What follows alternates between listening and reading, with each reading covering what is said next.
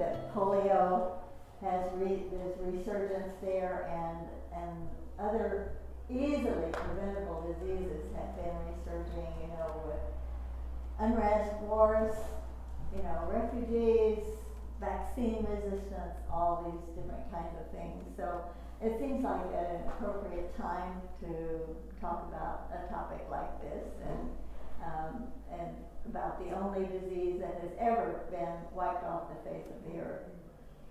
And um, so we'll start out with uh, just giving you some behind the scenes. We're going to take do a behind the scenes look, but I'm going to. Um, I'm going to give you a little prologue here. So I'm sitting in the back seat of the embassy car being driven to the relative safety of our embassy residence. My anxious gaze is settled on the American flag fluttering from the car's flagstaff. And as I hug my two young children, I ask myself, what's happened this time? And then that other question, what on earth am I doing here? But I did know what we were doing there because just a year earlier, I'd been in the back seat of another vehicle, the smallpox truck, and had my first close-up encounter with a smallpox victim. Hmm. I'd always wanted to go to Africa. My father was a minister, and returning missionaries would wind up always staying in our home. And I just loved hearing all the stories and seeing their film strips. And remember film strips?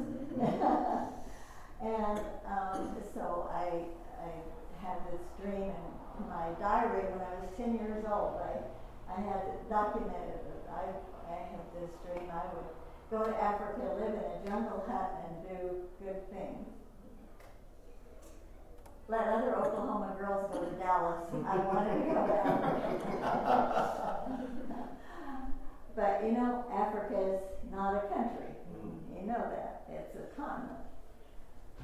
So, as a little prologue here, I followed my husband first to a country that was always in the news, and then to one that should have been. Mm-hmm. The first, Nigeria, larger than the state of Texas mm-hmm. it was embroiled in a civil war, the Nigeria Biafra War. If others hadn't cared about Africans killing Africans, they did care about starving the Biafran babies. Images sped around the globe. The powerful chose sides. The world watched and wept. Our second assignment, Equatorial Guinea a tiny dot on the globe. It was in the vise of a bloodthirsty dictator. No reports escaped its borders. A blanket of fear muffled its screams. The powerful chose silence. The world didn't watch, didn't weep, didn't even know the place existed. I kept cryptic notes and hid them in the sock drawer. we'll get back to that day, that night in the uh, embassy car later. So let's look at some of uh, a few statistics about. Uh, you wouldn't believe how many times people say smallpox. Uh, so that's kind of like a really bad chicken pox, right? Well, hardly. um, it dates back at least to the time of Ramses the Fifth and no one knows how far back beyond that. Uh, the origin is lost somewhere in prehistory, but um, lesions were identified on the mummy of, of Ramses V. And besides the, the many decades uh, and centuries when it dethroned dynasties and enthroned others, let's just, uh, and killed at a terrifying rate it killed on average three of every ten people who were infected. some parts of the world, it might be 50% who would die. In other parts, it might be more like 15, 20%, depending on other factors, nutrition and sanitation and so on, and, um, and other diseases. But let's just look just at the 20th century death rate, the, the number of deaths in the 20th century. Oh, I forgot. I think this will work. Okay. And these are gross estimates.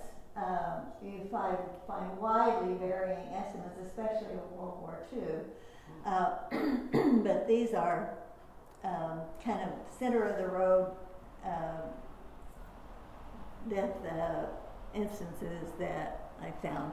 So you look at those uh, deaths in the 20th century from all of these wars and genocides and revolutions and the 1918 flu pandemic, and they equal less than half those killed by smallpox in the 20th century up until it was eradicated. The last case being diagnosed in 1977. Um, have you ever seen a case of smallpox or somebody scarred by smallpox?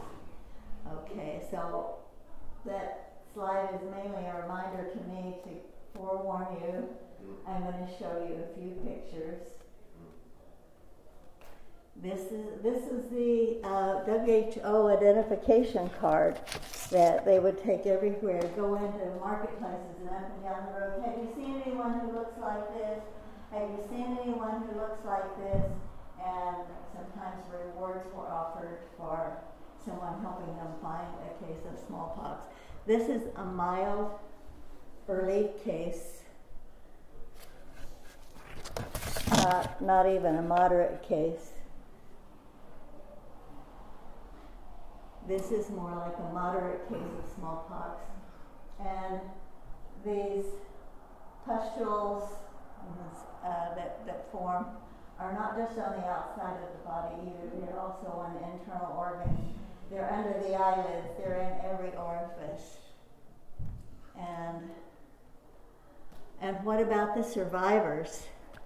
survivors were many, to, uh, here again, wide variation on the numbers, but an average about 30% were left blinded in many cases, and many people were left horribly scarred for life, like this this young child here.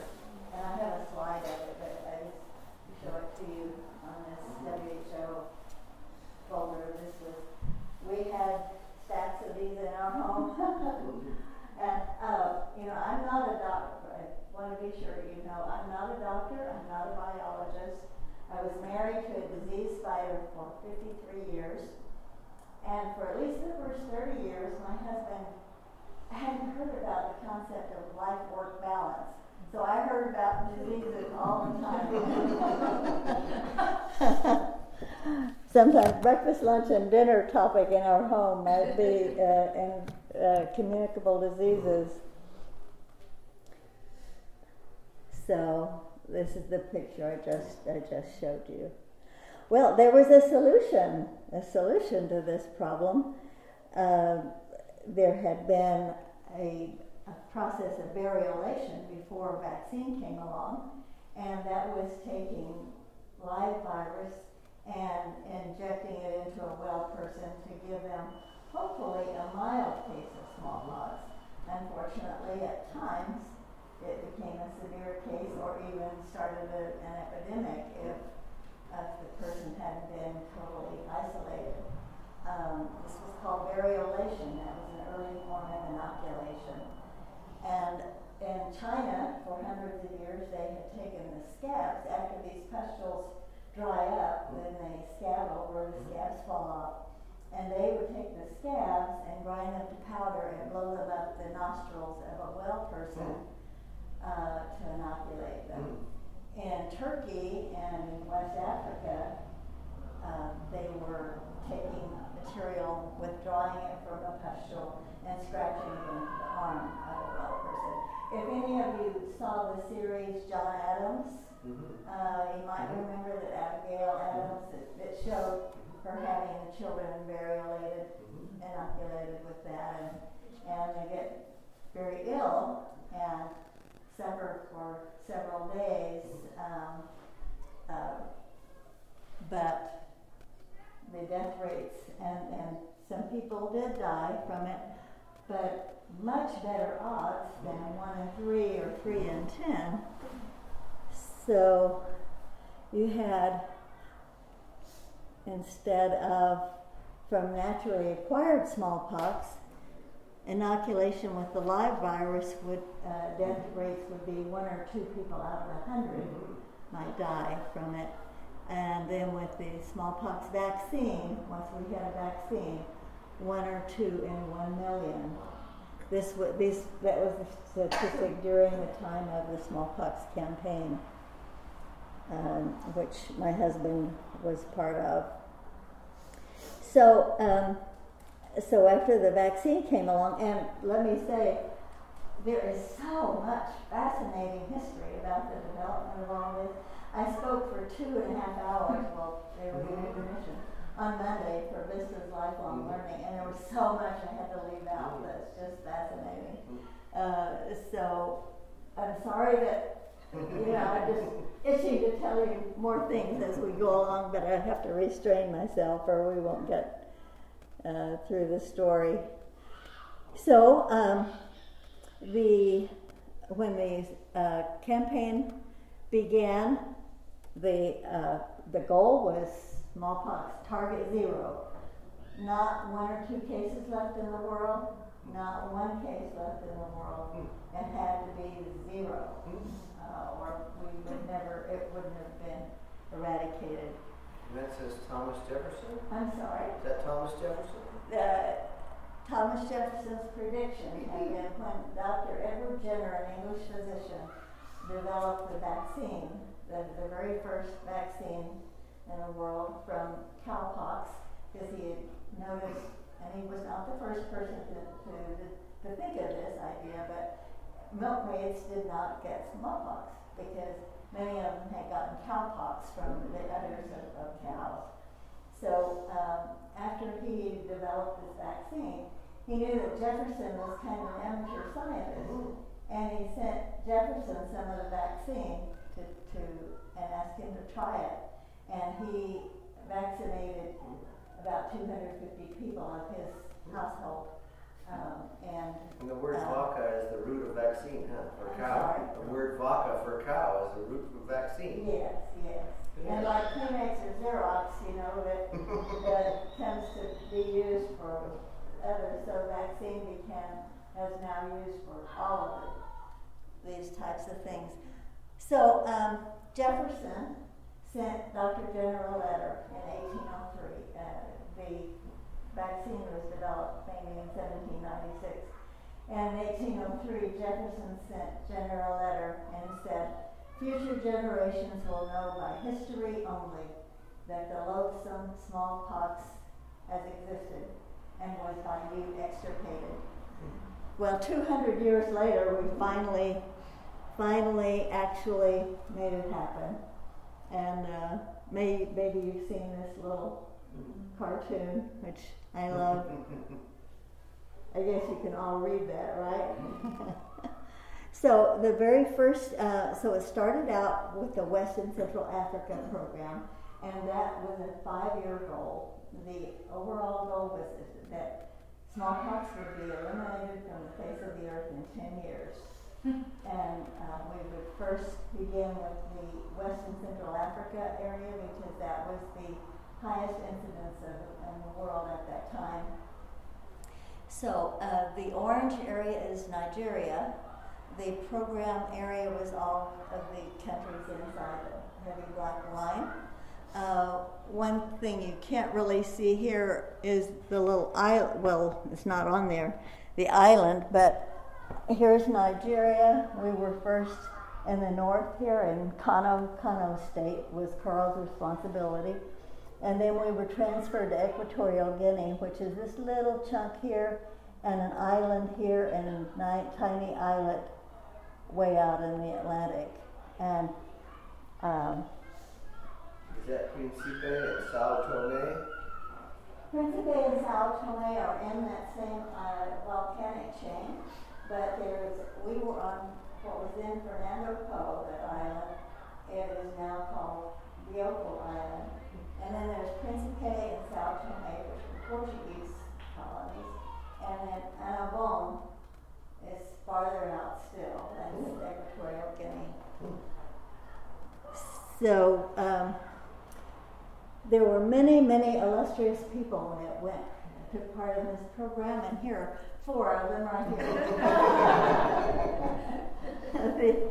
so our daughter was 18 months old. Our son was four when we left for West Africa. Um, and I'll show you these just because I love these pictures. and just give you a sense of really how young our children were. Uh, the, the, one on the left is uh, taken inside the emir's palace, um, and this little boy was the emir's son. Now he himself is an emir. Mm. And this was by our carport, and this man, Musa, is, was our watchman. Uh, some of the transportation, this was 1969. One of the um, smallpox posters, and measles was included in our measles control. Measles was not a candidate for eradication. Measles was uh, measles control was included in the program because the countries were really insistent on that because measles is a deadly child killer in West Africa. When my husband would be out in the field in the bush, uh, as they approached a village, a little patch of new small graves would announce to them that measles had recently swept through and taken most of the children huge percentage of them. I'm going to share with you a little two minute video clip of Carl and his teams, and uh, you'll see a demonstration uh, with the Ped-O-Jet, the jet injector gun, which um, could you could vaccinate a thousand people an hour with it, and the that was used during the mass campaign. Uh, but then they began to use when they were uh, you know, vaccinating babies that had been born since the mass campaign and, and other mopping up kinds of things, or if they found identified a new case or something, then they would, were using the bifurcated needle, the multipuncture. Um, and you'll see both in this, and um, only at the end will you see a little clip where people are going through the line fairly rapidly. Mm-hmm. And you'll see that only men are going through. And that's because we were in northern Nigeria, which was Muslim, mm-hmm. and men and women could not go through together. So Carl had to structure everything so that the men went through. Vaccination sites were chosen so that no one had to walk farther than eight kilometers to get vaccinated. And I've always wondered when I when I was writing the book and as I give talks, I think, I wish I could still ask my husband, um, he passed away nine years ago now. Um, wish I could ask him. So what did, so what did they do? Did the men stash the women, hide them somewhere, and go through, or did they walk eight kilometers back home to get the wife after they got vaccinated? I'm not sure how how most of them did that.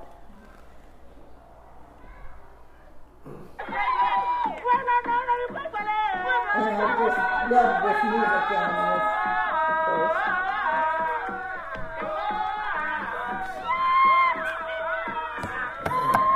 You will see a few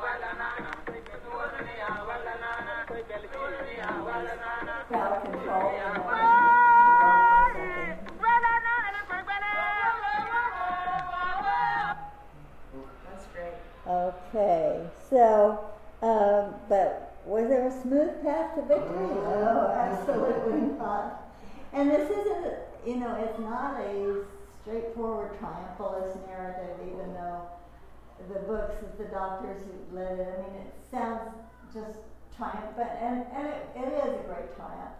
But, I mean, there are all kinds of complications along the way, and lots of political intrigue and, and so on. Was Red Crescent uh, active there? I'm sorry. Red Crescent, were they active there? It's just like the Muslim Red Cross? Probably not. Um, Sixty-nine. you know what? Yes, yes. I had to stop and think about that for a minute. So, um, the this picture kind of uh, has several of the barriers. One was remoteness of, of some of the areas. One was uh, sand, and these wonderful jet injector guns were very finely tuned pieces of equipment, and they would get clogged with sand, and and uh, you always had lots of them because a number of them will be down at any one time and had to be serviced. Uh, also, nomadism, you know, uh, that people would, uh, uh, you know, on the move, and so when you've got a highly mobile population, um, that's that's a challenge too. Uh, and this picture is just uh, show you some of the other complications. CDC had to negotiate separate agreements with every single country. Well, on this side of that pole is Nigeria, English speaking, facilities based healthcare systems. Uh, of course, cultural differences. On the other side of that pole, this is the national boundary between Nigeria and Niger. On the other side of that pole is a French speaking country and uh, their health system was based more on mo- they had a lot of mobile units, which was very you know that meshed very well with what the campaign had to do. But it's just it's just kind of symbolic of, of you know so much different, totally different uh, cultures, and of course the virus didn't didn't know about this boundary. And within Nigeria itself, uh, northern Nigeria was Muslim, southern Nigeria was uh, in parts of, of the uh, southwest. You had mainly the Yoruba tribe. This is a gross o- oversimplification because Nigeria had about 300 tribal groups and over 500 languages and dialects. Uh, but these are the principal ones and it had originally been northern, uh, two different countries, northern Nigeria and southern Nigeria. And then the British stapled the two together.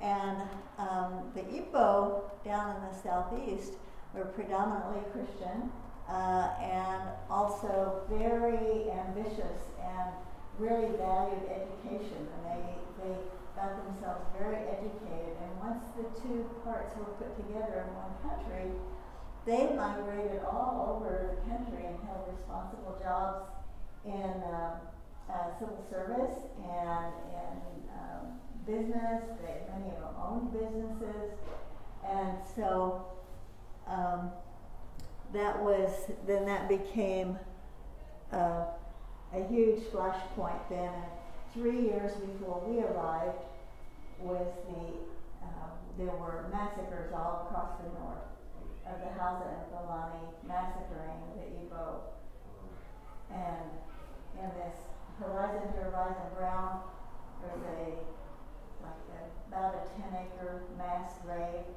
the bodies of many thousands of people who have been slaughtered. Um, and this was one of the final sparks that detonated the Nigeria Biafra War. So, wars were also a huge factor in, in the 10 years that the campaign was in operation.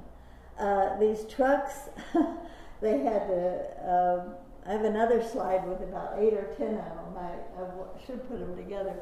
Uh, like I said, they weren't compatible at all with, they were too wide, too heavy, too everything for the environment, but we couldn't get permission to, uh, to get Land Rovers because we had to buy American.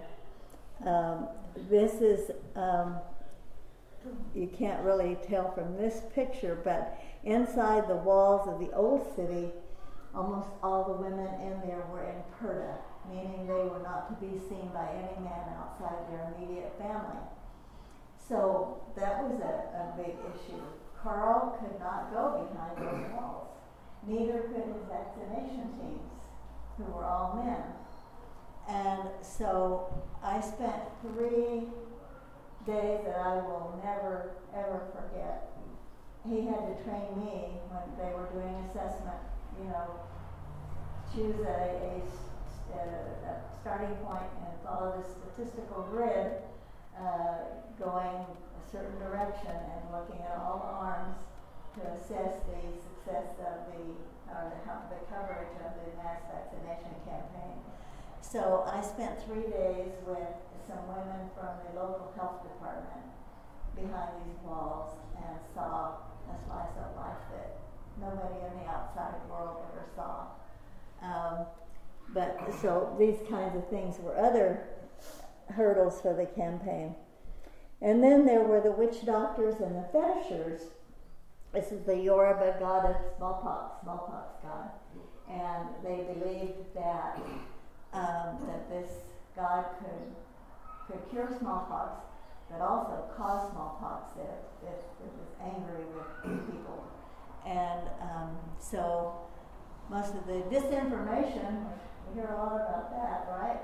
Um, came from the witch doctors, um, and they they would threaten people if if they got vaccinated, they were going to spread uh, smallpox and create an epidemic. Well, so those are some of the typical barriers for many of the countries. We had a rather unique experience, and we were transferred from the Sahel to the rainforest. Um, Equatorial Guinea had, now this is early post-colonial times. Nigeria had been independent only 10 years when we were there. Equatorial Guinea had been independent only 18 months.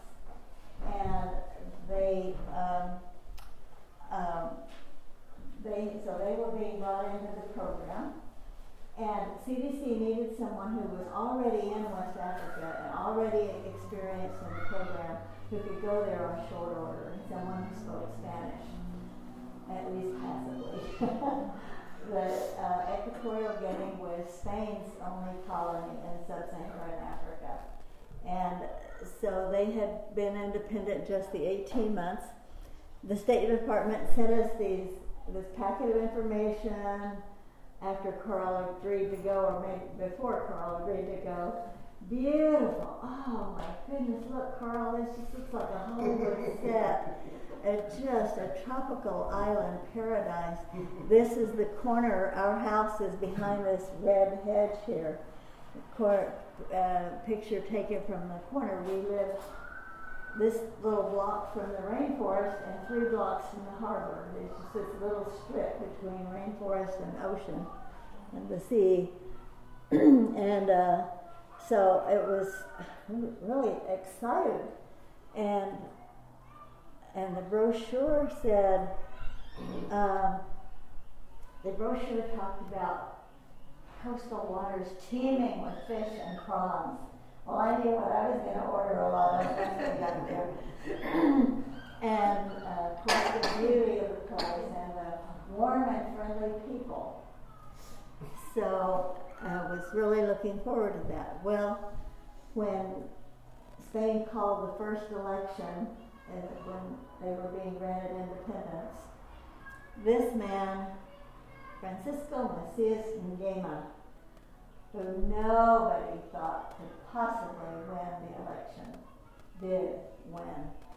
And six months after he was inaugurated, he began killing off people. He started out killing all the people who had run against him in the election, and then their families and their tribal chiefs, who anybody who he felt could have some influence might steal any of his power in some way, killing their families. Sometimes he burned whole villages of anybody who he felt had insulted him.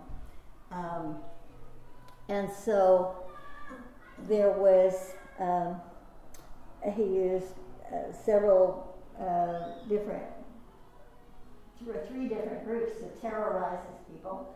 There was the, uh, the, the local police, and if you were lucky, they might just slap you around or, or beat you, or they might take you to the, uh, the jail uh, there. Then there was the Juventud, the youth movement, the Juventud en Marcha con Macias, the uh, youth in march with uh, with Macias, and they were ranged from ages eight to thirty. But even the eight-year-olds were armed and given some military training. Um, and they, if you um, encountered them on the sidewalk and they wanted some money, they just uh, take it from you and and at the drop of a hat they, they would beat people up. And then the third thing was the Guardia, the Guardia Nacional, the National Guard, and, and they leaned more toward beating you to a pulp with their rifle butts and hauling you off, dragging you off to Black Beach Prison, one of the worst prisons in the world, which I later found out was half a mile from our house. And to put that in perspective, this capital city, capital of Equatorial Guinea, was Santa Isabel, then it's now called Malabo. It was only about a one square mile little town, but um, it was strategically located. Remember that map? And all those other countries found out, fanned out around it. So nine embassies and diplomatic missions jostled for influence and elbow room in that little that little country. It was a perfect place to do spying, listening to uh, getting your intelligence, and it was like um, a microcosm of the world. We knew we saw when the Russians were speaking to the Chinese and when they weren't speaking to each other, and um, so it was it was really something. So the streets have been pretty well emptied by fear. Any other place in Africa, the streets would just be teeming with life. Life was lived outside in Africa, and and there would be tons of people, tons of vehicles, bicycle bells, you know, drums, singing, uh, all kinds of, of sounds of life, and this, um, but the, it was just silent, so silent, so few people on the streets because of, of fear, and they would, um, so what about those warm and friendly people? You know how many warm and friendly, how many people I met, local people?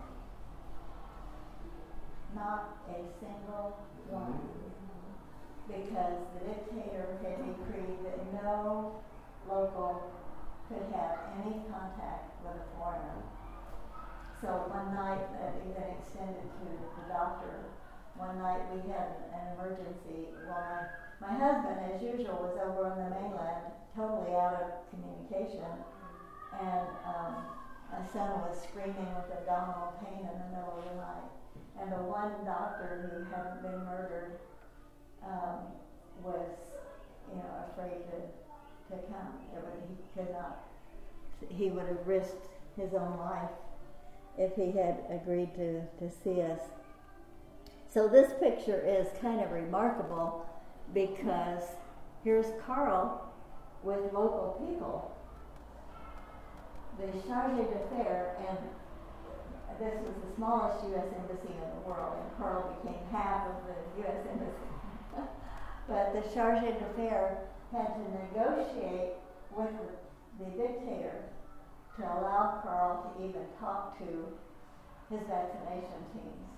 Uh, there wouldn't even have been a program if, um, uh, because this happened over and over, he had, uh, Macias had killed off so many people that the, um, um, you know, like anybody with any education, and and driven all the Spanish teachers and nurses and doctors and so on out of the country. So the country was falling apart. So he had requested advisors from the United Nations. So these people would come in, and then they wouldn't be allowed to talk to anybody. Like the, the man who came in, uh, the expert in agriculture, was never allowed to visit a farm and wasn't allowed to talk to anybody connected with agriculture. And after sitting at an empty desk for several weeks, he finally gave up and left the country. So this picture is kind of a remarkable uh, remarkable thing here. Um, uh, this is embassy seal, just to remind me to tell about the embassy. Oh, and I didn't tell you about the fish and prawns. So I didn't get any fish or prawns either, except some that were imported, because the dictator had burned all the boats. There was no more fishing industry because people were fleeing his brutal rule. And um, so all this fishing fleet uh, was destroyed to keep people from fleeing the island. They couldn't, they had no way to leave. I'm not going to spoil the and uh, you've read the book, but this little bow and arrow that our son, by then he was six, and he carved this from a bent twig and a rubber band. I still have it, so that rubber band is really good on now. But this little bow and arrow wound up creating an almost international incident and led to event, events transpired such that it was deemed no longer safe for the children and me to be in Equatorial Guinea, and we were evacuated out to Cameroon to live there for four months while Carl finished up his work in, in uh, Equatorial Guinea. Um, so, just to circle back around to smallpox, Carl later was uh, uh, out in Bangladesh when they were finishing off smallpox. And so I'm going to show you a few of the last cases of smallpox in the world, just a couple of them. This was a uh, an isolation hospital that Carl set up in uh, the part of Bangladesh where he was working. A lot of times they would think, oh, they just about have the last case, it's almost gone, and then a flood would happen, or the government would bulldoze acres of slums and send people scurrying out anywhere but here, you know, jump on the tops of trains and everything. But they finally did get it done. And the last case of uh, the last case of naturally acquired variola major was in, 19, in October of 1975. It was diagnosed. A little eight-year-old girl identified this little three-year-old and reported it, and she received a what was amounted to two dollar fifty cent reward for identifying this little girl. It's on a remote island in Bangladesh. That was the last case of variola major, and in October of seventy-seven, the last case of variola minor was diagnosed. It was a hospital cook, a young guy. And, and that was the last case. For two more years, they sent volunteers and staff everywhere, everywhere. Have you seen anyone who looks like this? Have you seen anyone who looks like this? Until they felt, the WHO felt, after two and a half more years, felt safe to declare the world smallpox free. So it was um, an incredible thing. And um, I keep forgetting I have a remote. a remote that works. So, and I just share this uh, note that was, they wrote my husband. I don't know how well you can read it. Farewell to Mr. Bloeser, renowned philanthropist who has come over Bangladesh to help the sick and distressed individuals who are at the 11th hour due to pox diseases. Dear sir, coming from overseas to help the helpless and distressed people, you have made an adventure to eradicate these diseases from this country. We will never forget you and your art of treatment to us. Long live you. Wish you better prospect later life. And uh, that is framed and on my wall. That's if I ever have a fire, that's what I will grab. So this 10-year target, amazingly, it was missed by only um, nine months and 26 days. The West Africa goal of the um, five years, they completed that in three and a half years and $19 million under budget, which was uh, a source of great pride. Um, oh, I moved that slide. So, what now? And um, so, before I, I, I want to before I close, I want to share a story with you. Um, many times people ask, you know, what kept you going, especially after, like, being in the embassy car in the middle of the night, you know, with violence going on in the streets and we're being shuttled to safety, and then the children and I are evacuated and all of this. And I think the story will show you why we just kept going.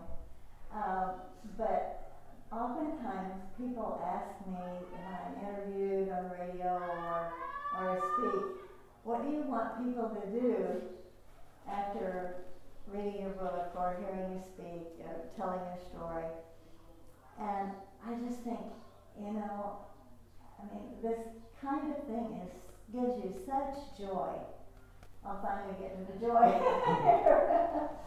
Uh, there's nothing more joy producing, I think, than helping somebody else and changing somebody's life. Mm-hmm. And goodness, the needs out there are so vast, Mm-hmm. just vast. And you can, I remember when my daughter was at Westmont, she said, and she gets, she just gets so emotionally touched with, with all the different pleas for help for a different this cause or that cause in a chapel, you know, and, and she just, you know, it's overwhelming.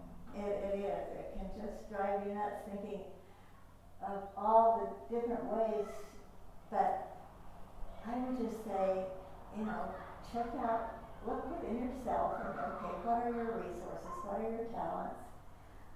And then pick one thing. Pick, you know, one one cause and whether it's financial contribution or uh, something that you can do in a volunteer capacity or, or, or your work, you know, if you're still, I'm still trying to go back to Africa, I don't know about you, but uh, anyway, um, but just think of, you know, what, what you might be able to do to, to help, help somebody else. And um, and take your um, one talk I give is packing your emo- your mental and emotional bags for work in the developing world. Because there were so many things weren't prepared for. We were prepared for yellow fever and, and, you know, malaria, all of these things. We were prepared with all kinds of information. And being the daughter of a minister, I didn't think I had any spiritual challenges about, but, you know, we, we said, well, if we don't find other Christians to worship with, we'll worship at our home. But without a church family to keep you fed, um, you know, gradually kind of left God out of the picture just when we were about to need him most in Equatorial Guinea. And um, so, you know, there are various things you need to know and prepare for when you're when you're uh, going into a field like that. But um, um, so, fortunately, thanks to God's love and mercy, we came back to our roots. Um, but um, uh, so, so think about something that that you might you might do. I'm going to share a story with you, and then we'll uh, take some questions. Menengi urged our truck over washboard roads and tile tracks as we pressed north in the direction of the Sahara. In the front seat with his driver, my husband leaned forward, searching the horizon. At the last mud wall village, he learned that a group of nomads was camped nearer Nigeria's border with Niger, and he had to find them before they moved on. With no new case of smallpox reported in his area for the last several weeks, this is a high risk period when people could easily let down their guard. If a new case was found, everything had to happen fast. Quarantining, isolation, contact tracing, vaccinating, and a race against the virus. From the back seat of this double cab truck, I looked out through the fine dust of a ghostly landscape, punctuated here and there by 20 foot high termite hills. Mm-hmm. An occasional camel grazed on thorn bush and stunted acacia. Suddenly, the truck shuddered to a stop. A couple of cows had decided to lie down in the road and take a nap.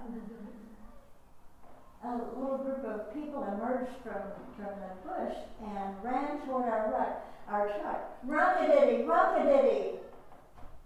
And then the high pitched ululation, that long, high pitched trilling sound that underscores intense emotion. Rockadiddy! May you live long in the house of language. It was a common response to our white Dodge Power Wagon with the smallpox sign on the side and the USA Actia insignia. One woman stationed herself next to my window.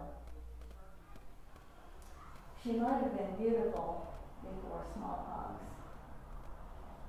Deep pitted scars blanketed her face, and, and her eyelids, eyelids were framed by pockmarks where eyelashes should have been.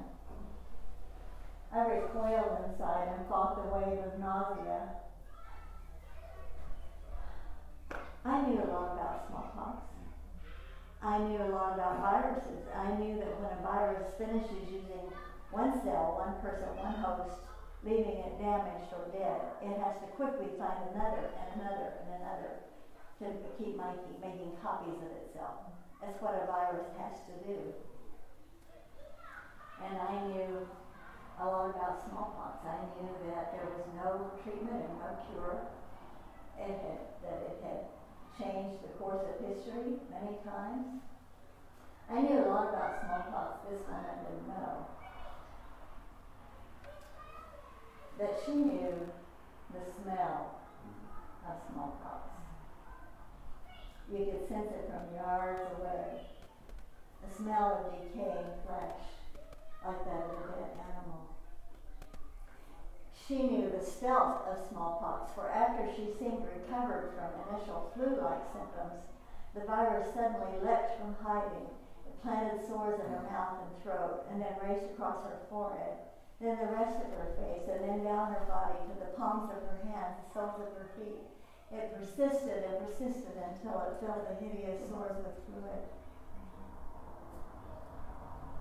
She knew the aloneness of the isolation hut, and in that dark space, knew hunger when sores in her mouth and throat made it too painful to swallow.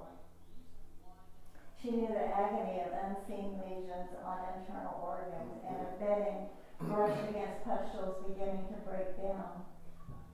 And then, after defying the odds and surviving smallpox,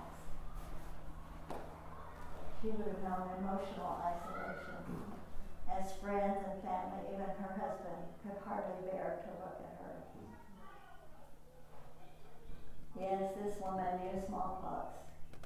She knew that before the big white trucks came with, with her fellow Nigerians bringing the vaccine, that a third of her family infected with smallpox had died, and that many who survived were left blinded and disfigured as well as she knew anything, she knew that smallpox could have taken this little boy. I looked down, there was a little toddler playing at her feet. Hmm.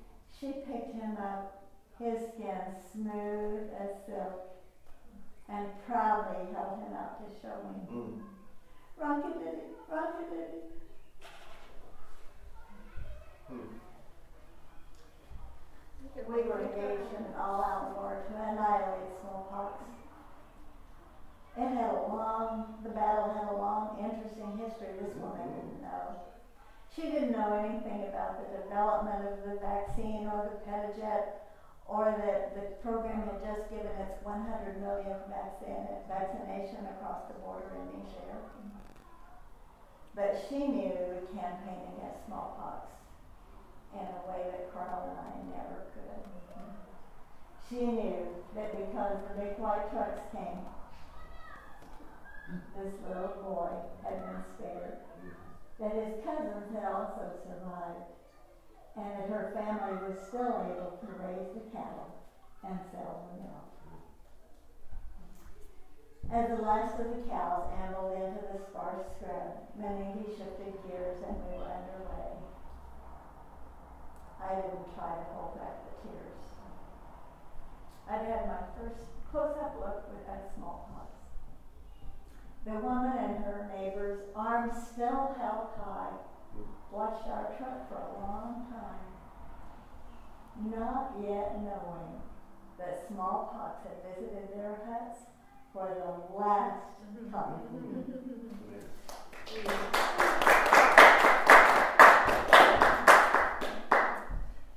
Thanks for telling us that story because I have read your book. And one thing I think um, I read it in 2021 during the pandemic, Uh-huh. and um, one thing that really struck me was how individualized it was. You talk, you talk about your on your journey that you just told us about. You're you're pursuing a, a rumor of smallpox in a nomadic group, and uh, that's I think how it had to happen. You know, you heard about it, you went to it. It was hard, and you found those people, and you convinced them. And it, I think it's those people on the edges and on the fringes that you had to really, probably really find in order to eradicate it. Right, yeah, and when Carl was in Bangladesh, you know, that was when you talked about remote villages, people had no idea what was happening, you know, um, and they were scared, and, uh, so, so it was a real, it's a beautiful story. Yeah. Thank you, thank Mm. you. Thanks. Questions? Mm. I just have a comment. Yes. I was born in 1951 and I remember getting a vaccination. Uh-huh. And my family doctor, who was a wonderful man, asked me what kind of scar did I want. Did I want a Mickey Mouse or a Donald Duck? and I got a That's Mickey, and I got a Mickey Mouse. Oh,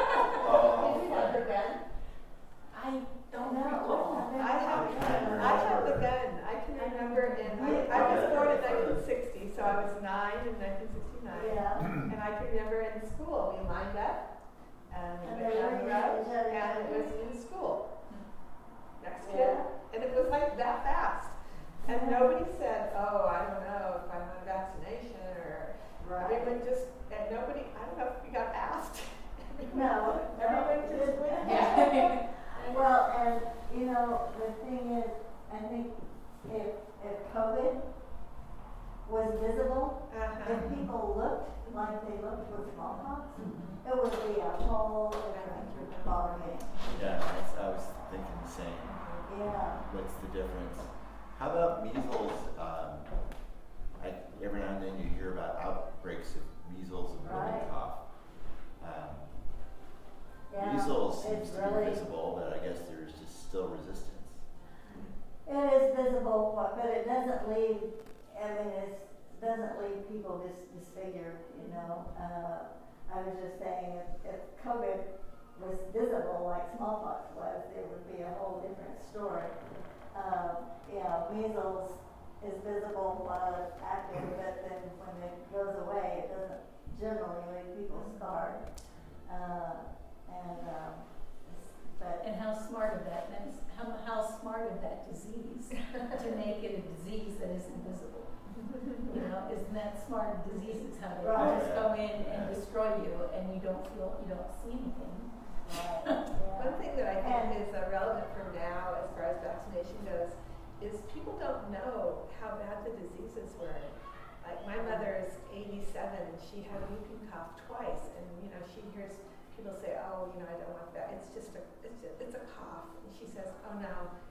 It was horrible and, and life altering, and she Right. was, it, you know, and nobody ever has to see that anymore." Right, yeah, you're exactly right, that there's so many of these things that have been almost gone or, or reduced to such low incidence that, and people haven't experienced them.